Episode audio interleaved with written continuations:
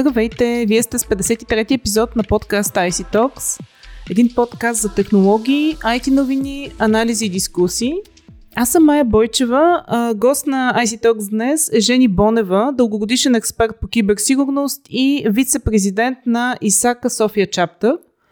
Както става ясно от визитката на госта ни, днес ще си говорим за киберсигурност – една много актуална тема на фона на отдалечената работа и нарасналото използване на онлайн ресурсите в последно време с оглед на пандемията. Затова директно към въпроса. Госпожо Бонева, измина една трудна, но и доста интересна онлайн година. Каква беше тя за киберсигурността? Здравейте! Ами, директно на въпроса отговарям. Тя беше пълна с изненади и с много предизвикателства. А, киберсигурността е пряко свързана с бизнес средата. Всички заплахи всъщност отново са свързани с цялата бизнес среда и тъй като нашата бизнес среда, начина по който работи целият бизнес се промени, съответно и начините по които се защитаваме се промениха много. Наистина с много предизвикателства, с изненади. Не всичко завърши обаче твърде зле. А, имаше какво да научим, имаше върху какво да се фокусираме, има върху какво да помислим и за тази година. А, накрая на миналата година Европейската агенция по киберсигурност, ЕНИСА, публикува топ 15 заплахи, които описват каква беше ситуацията през изминалата година. Аз ще се фокусирам на няколко от тях. Зловредният код, разбира се, той беше много популярен. Уеб-базираните атаки се разпространиха много. Атаки свързани с уеб-приложенията, фишинг и спам кражба на информация и на идентичности. Ransomware, много популярна атака, която забелязахме през изминалата година, като Ransomware, стандартният тип атака, беше леко променен и се залагаше повече на кражба на информация. В самия край на годината обаче видяхме една от най-масивните демонстрации на supply chain атака. Тъй като а, докладът на Ениса беше публикуван малко преди края на годината, този тип атака не беше описан в този доклад.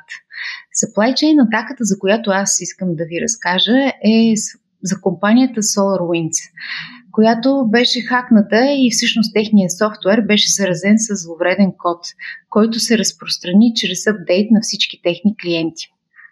Това е софтуерна компания, която предоставя решения във връзка с управлението на системите и предимно свързана с IT операциите, т.е. директно администрацията на, на мрежите на компаниите. А колко са заразените? Точно това исках да кажа, че всъщност по-интересното беше, че в края на годината се установи броя на клиентите, които са били заразени и първите зарази, така да се каже, датираха от началото на годината от март месец. Тоест имаме една функционираща атака почти през цялата година. Над 18 000 клиента се установи, че са приложили този апдейт, който е публикуван официално от компанията. И тук вече идва и фаталния момент. Кои са клиентите на тази компания? Оказа се, че всъщност това са агенции на американското правителство, части от Пентагона, държавна сигурност на, на щатите, Държавния департамент, Националната администрация по ядрена сигурност, Министерство на финансите, много големи компании като Microsoft, Cisco, Intel, университети и болници. Всъщност това беше една масова демонстрация какво може да се случи с една а, на пръв поглед обикновена операция, предоверяване към нашия доставчик на, на софтуер или на услуга. Споменахте болници. Зачестяват атаките към тях и към здравните учреждения въобще. Те ли са най-атакувани в момента и въобще кои са секторите, които са най-честа мишена? Както вече споменах, наистина държавната администрация беше на фокус в края на изминалата година. А, болниците и здравните учреждения в някои случаи наистина бяха жертва на кибератака, но в два различни аспекта. Като че ли единия аспект беше повече да се демонстрира какво може да се случи при една кибератака и колко е тя фатална за човешкия живот.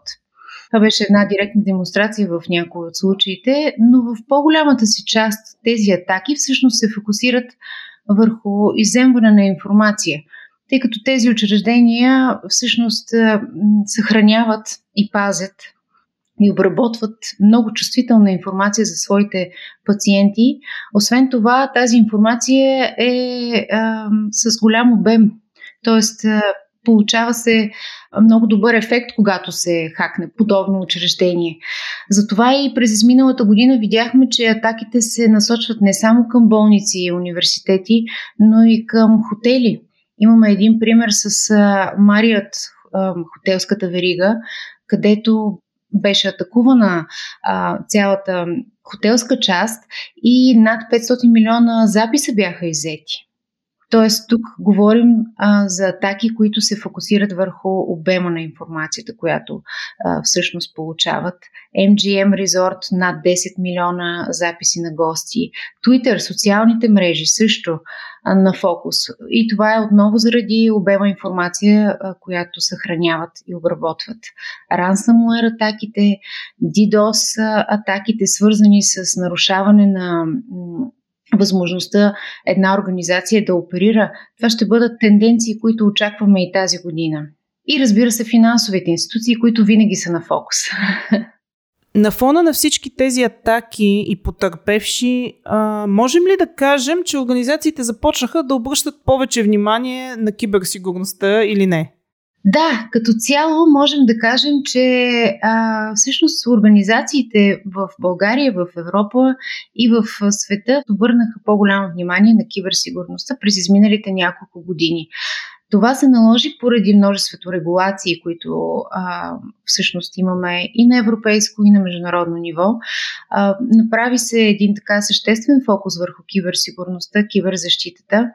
За съжаление обаче, изминалата година беше един пример, в който се видя, че средата много бързо се промени и ние всъщност трябваше да бъдем достатъчно гъвкави, за да променим и нашите киберстратегии по подобаващ начин. Факторите, които влияят върху киберсигурността към цялата обстановка в, в държавата и в Европа, се промени така, че и киберсигурността като цяло се промени. Организациите се опитват да наваксат а, и предполагам, че тази година ще бъде именно за това да се установят правилата, да се установят посоките и да се а, променят стратегиите, плановете и проектите във всяка една организация, свързани с защитата. Заговорихме вече за тази година. Кои ще са най-разпространените заплахи? Какво да очакваме? Ами, аз мисля, че това, което е като тенденция през изминалата година, трябва да го очакваме и за тази година. Разбира се, ние продължаваме и очакванията са все още да, да работим отдалечено. Една тенденция, която се а, вижда е освояването и управляването на облачни технологии, т.е. там очакваме да има а, конкретни заплахи, тъй като това става масово за почти всички организации. Дигитализацията е фактор, който ще повлияе съществено на м- киберсигурността със сигурност. Предполагам, че социалното инженерство ще бъде водещо както и през миналата година. А има една много интересна нова тенденция Deepfake, която е фалшив видео или аудиозапис.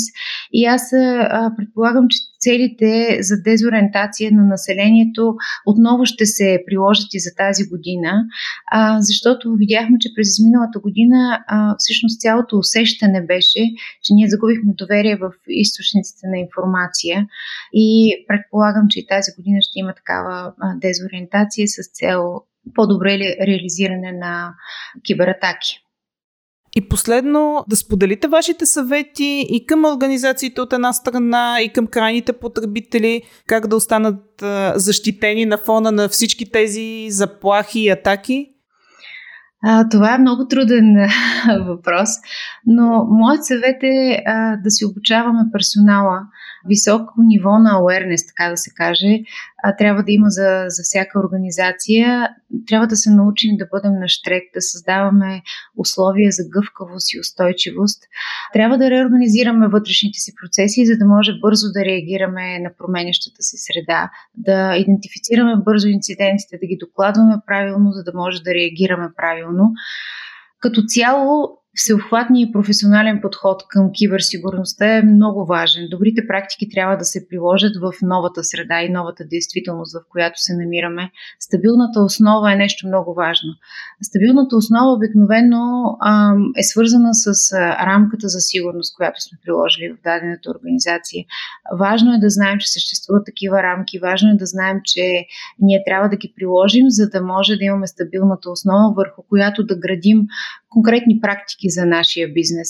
С това, разбира се, а, ние целим оптимизация на риска, ние целим да си оптимизираме и, и вътрешните ресурси и да получим възможно най-високи ползи за нашата организация.